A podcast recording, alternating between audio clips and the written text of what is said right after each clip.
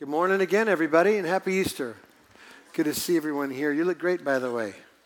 It's amazing what a day on a calendar will do. Um, I, uh, I've had an interesting uh, last six months because I've uh, had three of my sons get married in uh, the last three months. Yeah. Last Sunday was number three, and so we, we were out at a, a venue, and uh, I was asked to be the best man for the third time, which is even better, which is really great.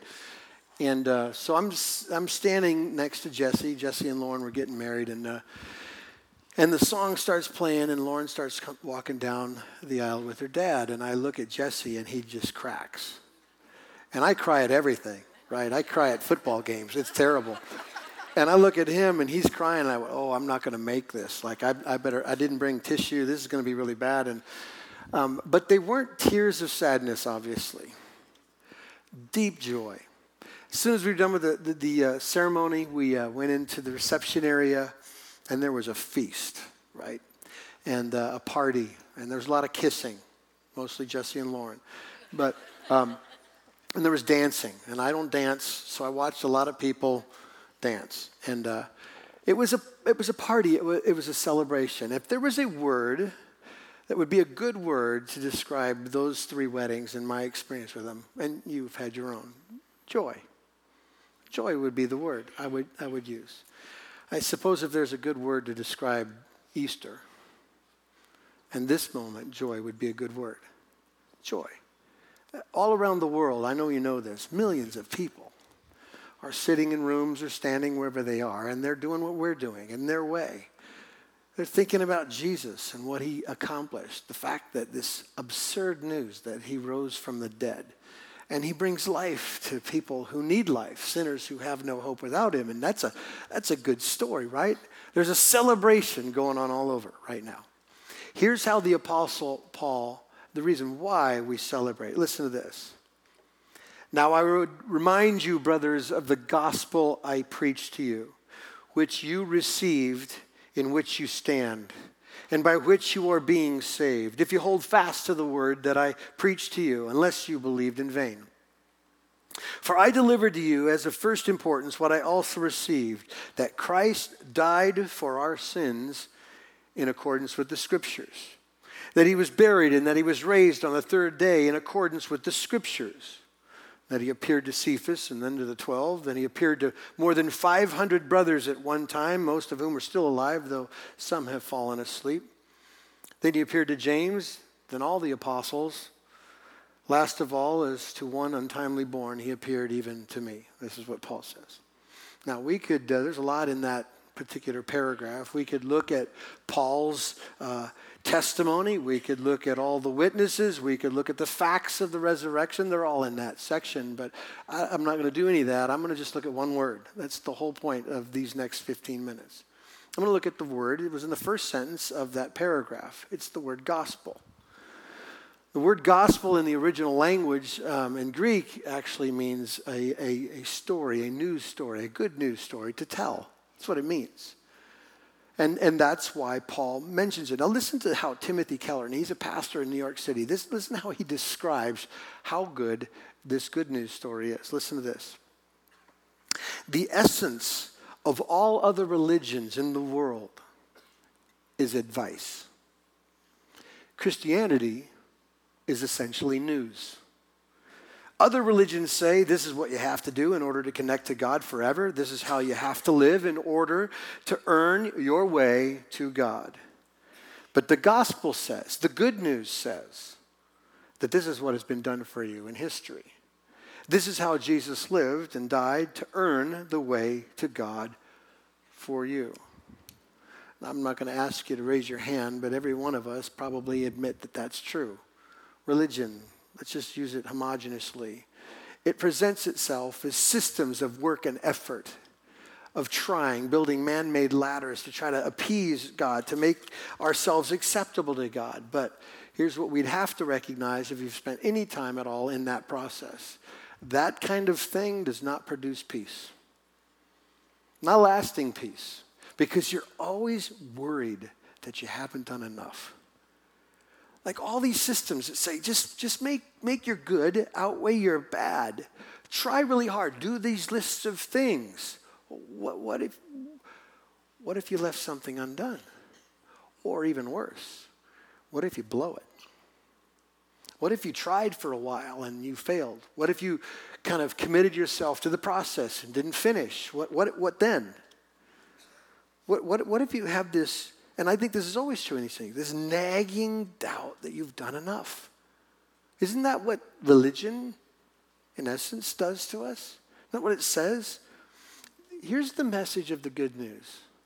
The message of the good news is that God has already done every for, everything for us in Jesus. It's already been done. In fact, the way you want to think about this, this good news, this gospel, this Easter day is a story of good news about his actions, not ours. Isn't that true? Religion says you do it. This story, this day, Easter, is about his actions for us. That's the difference. Listen to how um, Eugene Peterson, he wrote a paraphrase of the scripture. Listen to how he describes this scenario in Romans chapter 5. Here it is in a nutshell.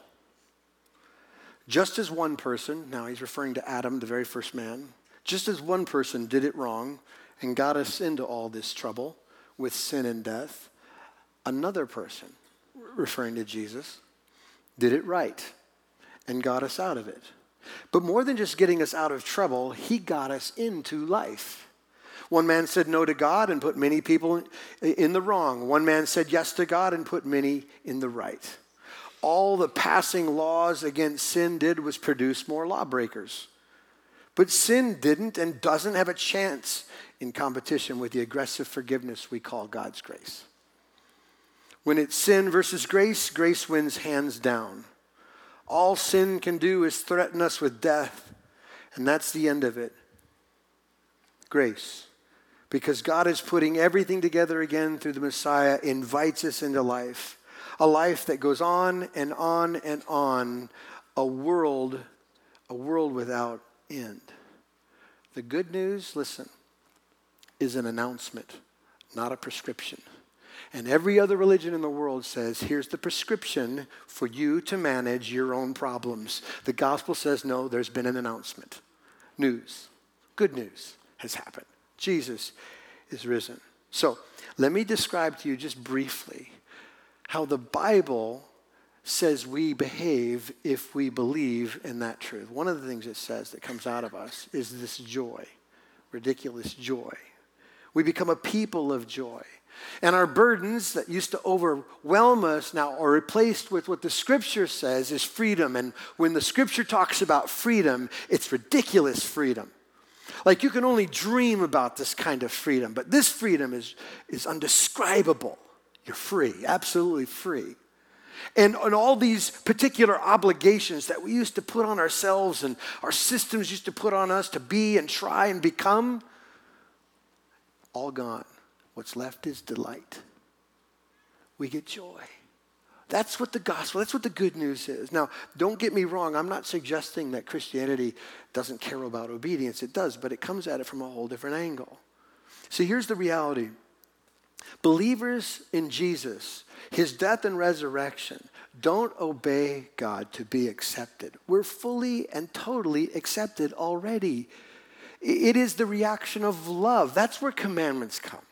It's when you've been overwhelmed by a gift you can't believe. You just think of ways to try to, I want to hang out with you. I want to do what you do. I want to be like you. That's how we react. That's the direction of obedience. That's, that's what I call gospel obedience, good news o- obedience. Now, I am also very certain every Easter, the crowds that come, and so I want to be very sensitive to some of you because you hear me talk about good news and joy, and you go, ah, I'm not certain I get how those go together, really. I have my own definition of joy, and you're talking about good news, and here comes Jesus, and I'm a little bit confused. So, so, so, let me take a little bit of time to help you with that, because you might look at this whole idea of joy and good news and go, well, isn't, isn't Christianity rigid? Isn't it hard? I mean, isn't it just like all the other options out there? It's just its own version of that. Let, let me just come at it from this direction. Let's talk about joy for a second. let's just admit some facts about joy. Everybody wants joy. You're programmed by God to want joy. You can't help yourself. Joy is the explanation for every good and bad thing that's ever happened to you. Every good and bad thing you've ever been involved in, joy is the reason. Let me, let me spend some time on the good. Joy is the reason why you get married. I'm going to be happy with her or him. Joy is the reason why you buy a house, buy a car. Joy, joy is the reason why you decide to have a baby. Joy is the reason why you take a new job. Joy, all these good things that we experience, is because there's this angst to pursue your own happiness. Joy also happens to be one of the reasons why all the bad stuff happens. To fathers who work so much they neglect their families, somewhere grinding in the background is a di- desire for things, success, and achievement that means, hey, that's my greatest joy, and they have to pay. Joy is the reason why an addict goes back to his habit. Because maybe there's a pain, maybe there's something to, to make go away, and all I know to do is do that, and it feels better. At least I'm going for joy, I'm, I'm pursuing joy. Joy is the reason why people have affairs. Because I don't like my spouse and I want to replace it. I want to be happy. I deserve, I deserve to be happy. Joy is the reason why we incur huge amounts of debt and buying things we can't afford because we think that thing, that thing will make me happy. Joy. Now, here, let me just make you feel free. Joy, pursuing your joy, is not the problem.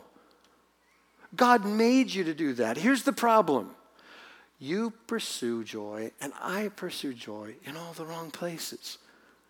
I'm wired to do it, but I go to the wrong places. See, Here's, here's, here's how these connect joy and good news connect in this way. Because the joy you seek, and the joy that I seek, and the joy that everyone on this planet seeks, here's what the scriptures tell us, and this is the good news. That joy is only found in a relationship with Jesus. Period. The kind of joy that isn't fleeting, the kind of joy that just doesn't last for a minute, that makes you have to refinance again or try something new or trade this out. This joy sticks. It's in the good news of, of Jesus. So, so let, me, let me just remind you again how Paul described this good news. He said, Now I remind you, brothers, of the gospel. That word is, is good news. For I delivered to you as of first importance what I also received that Christ died for our sins in accordance with the scriptures. The good news isn't complicated. It's very, very simple, but profound. The good news is that God left heaven and came to this earth to give his life for my greatest need, my sin. That's how Paul describes this good news.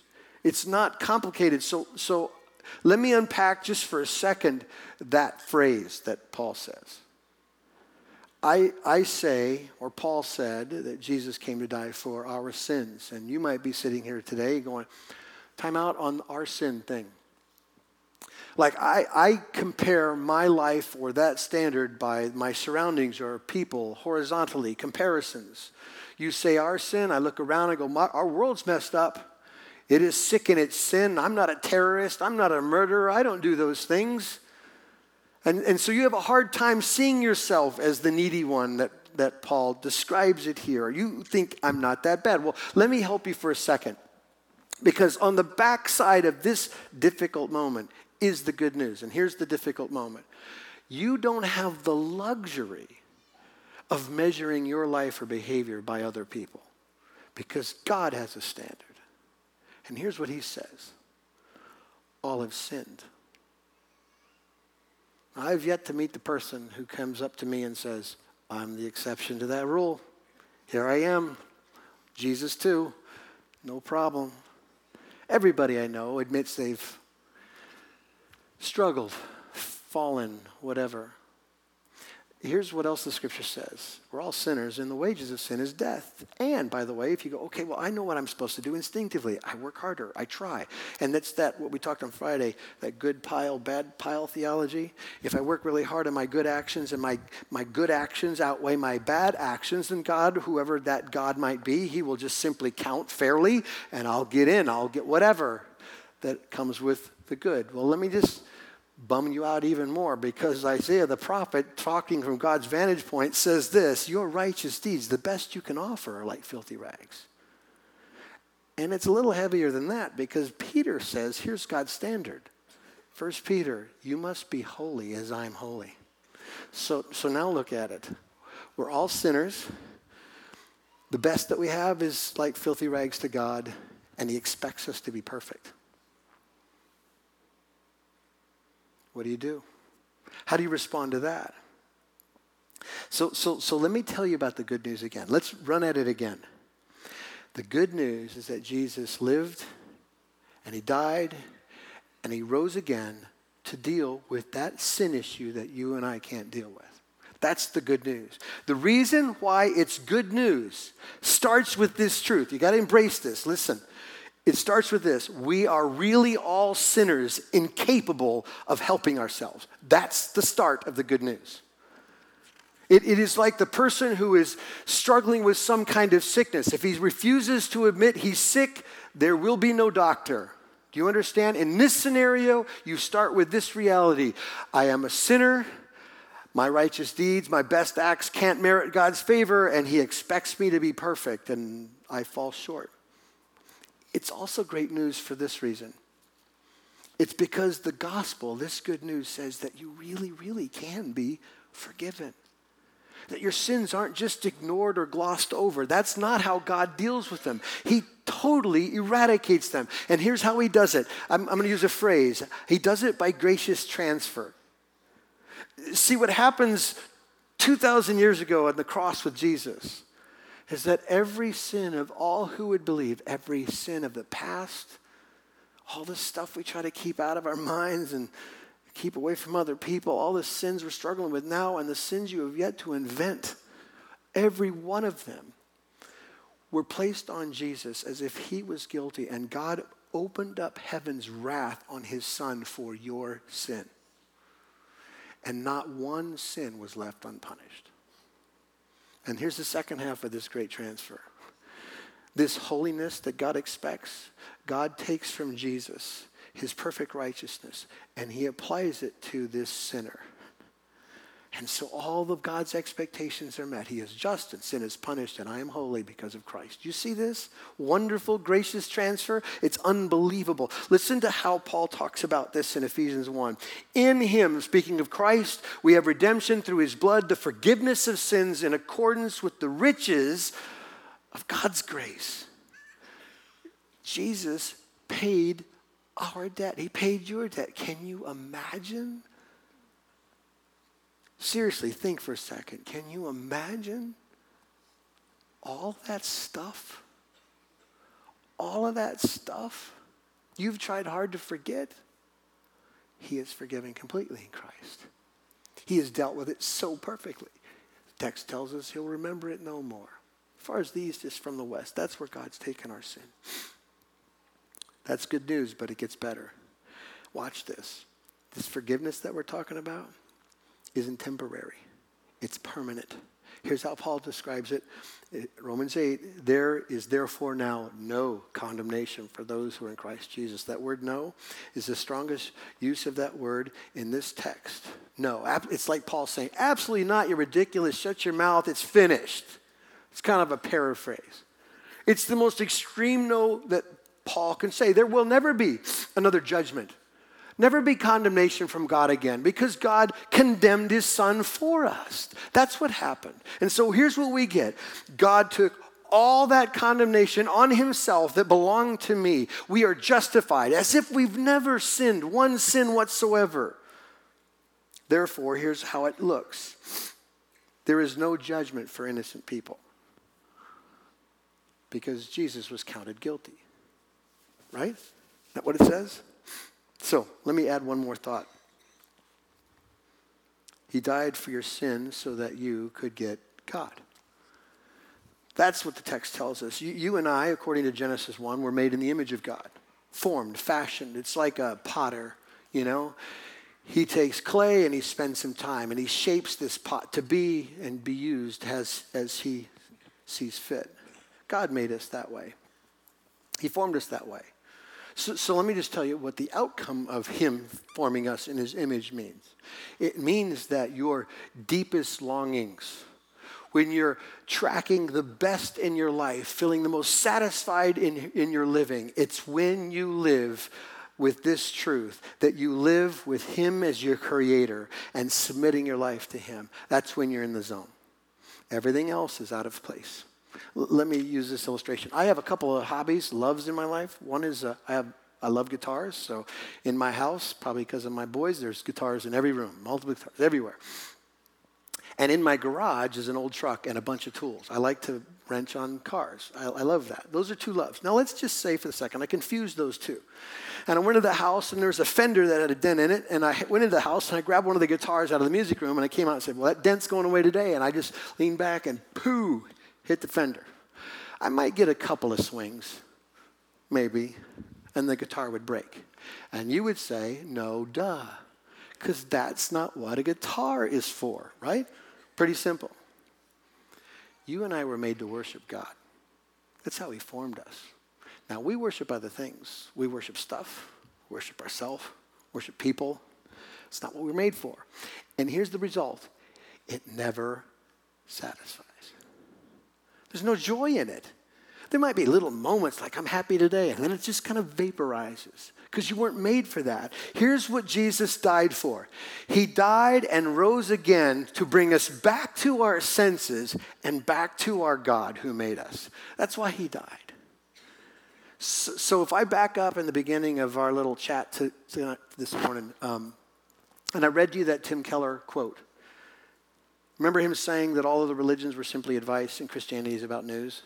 Remember that?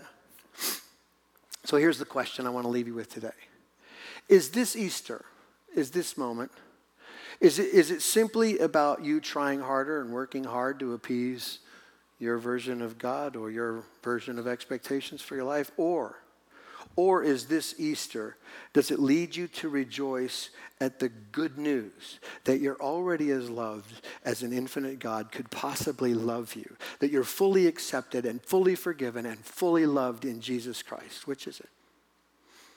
In other words, is, is this Easter, does it bring you good advice or good news? It's a good question you need to have to answer. So, so, so let me just address some of you some of you are listening and you're trying to sort out whether I have any clue what I'm saying. That's fine. I get this. But, but let me just, just kind of make an obvious point. If you live based on advice, like this is Christianity is just another one of the many helpful tips. Life will be better. If it's just about advice, then I'm going to make some assumptions about your experience. There isn't real peace. You might have moments, but it doesn't last. And the kind of peace that the Bible describes, like unspeakable peace, beyond the ability to express kind of peace, joy that sinks down and full of glory, that kind of joy, you have to admit, if you're just treating this thing like advice, this is one of the many things you're going to consider as an option, then you're not one of those people who knows the good news and joy is not the result. You are probably in a constant pursuit of answers to try to sort it out because God built you to chase after joy. And so you, you have things like education. Well, if I get smarter, if I just work hard at learning other things, maybe I'll feel more significant then. Or, or maybe you're one of those people who believe in self discovery and I'm just waiting for the next bend around the turn and then I'll find something. Or, or maybe you live open minded, like I, Christianity is way too narrow for me, so I'm just open to anything every time. And and, and maybe that's you. Well, I just, I just know if you're one of those advice people, you have to be honest. Peace is, peace is shallow and joy isn't there. So, the good news is totally different. The good news that we read tonight in Paul's letter. The good news is an announcement about new beginnings, life eternal, life with God, healing forever, joy unspeakable and flow of glory. So, all I want to say to you today, when we're singing these songs about Jesus, and there's a whole bunch of people who love him, I'm just asking you to consider your life. And if you find yourself lacking this joy, turn to Christ, the author of joy. Find your joy in him. That's the good news. That's what Easter's about. Amen. Let's pray. God, I thank you for Christ, our Savior. I thank you so much for this moment and this day where we can remember him and the finished work on the cross that you came for our joy. So, God, we want to make much of you today and, and celebrate the cross and the resurrection as we should. God, help us, if, you're, if, if we are your children, help us really understand the gospel to such a degree that our hearts overflow with joy. If there are people here today who don't understand, or maybe have heard for the very first time, my prayer right now is your Holy Spirit would move in their hearts that they might know Christ, that they might know joy. I pray it in Jesus' name. Amen.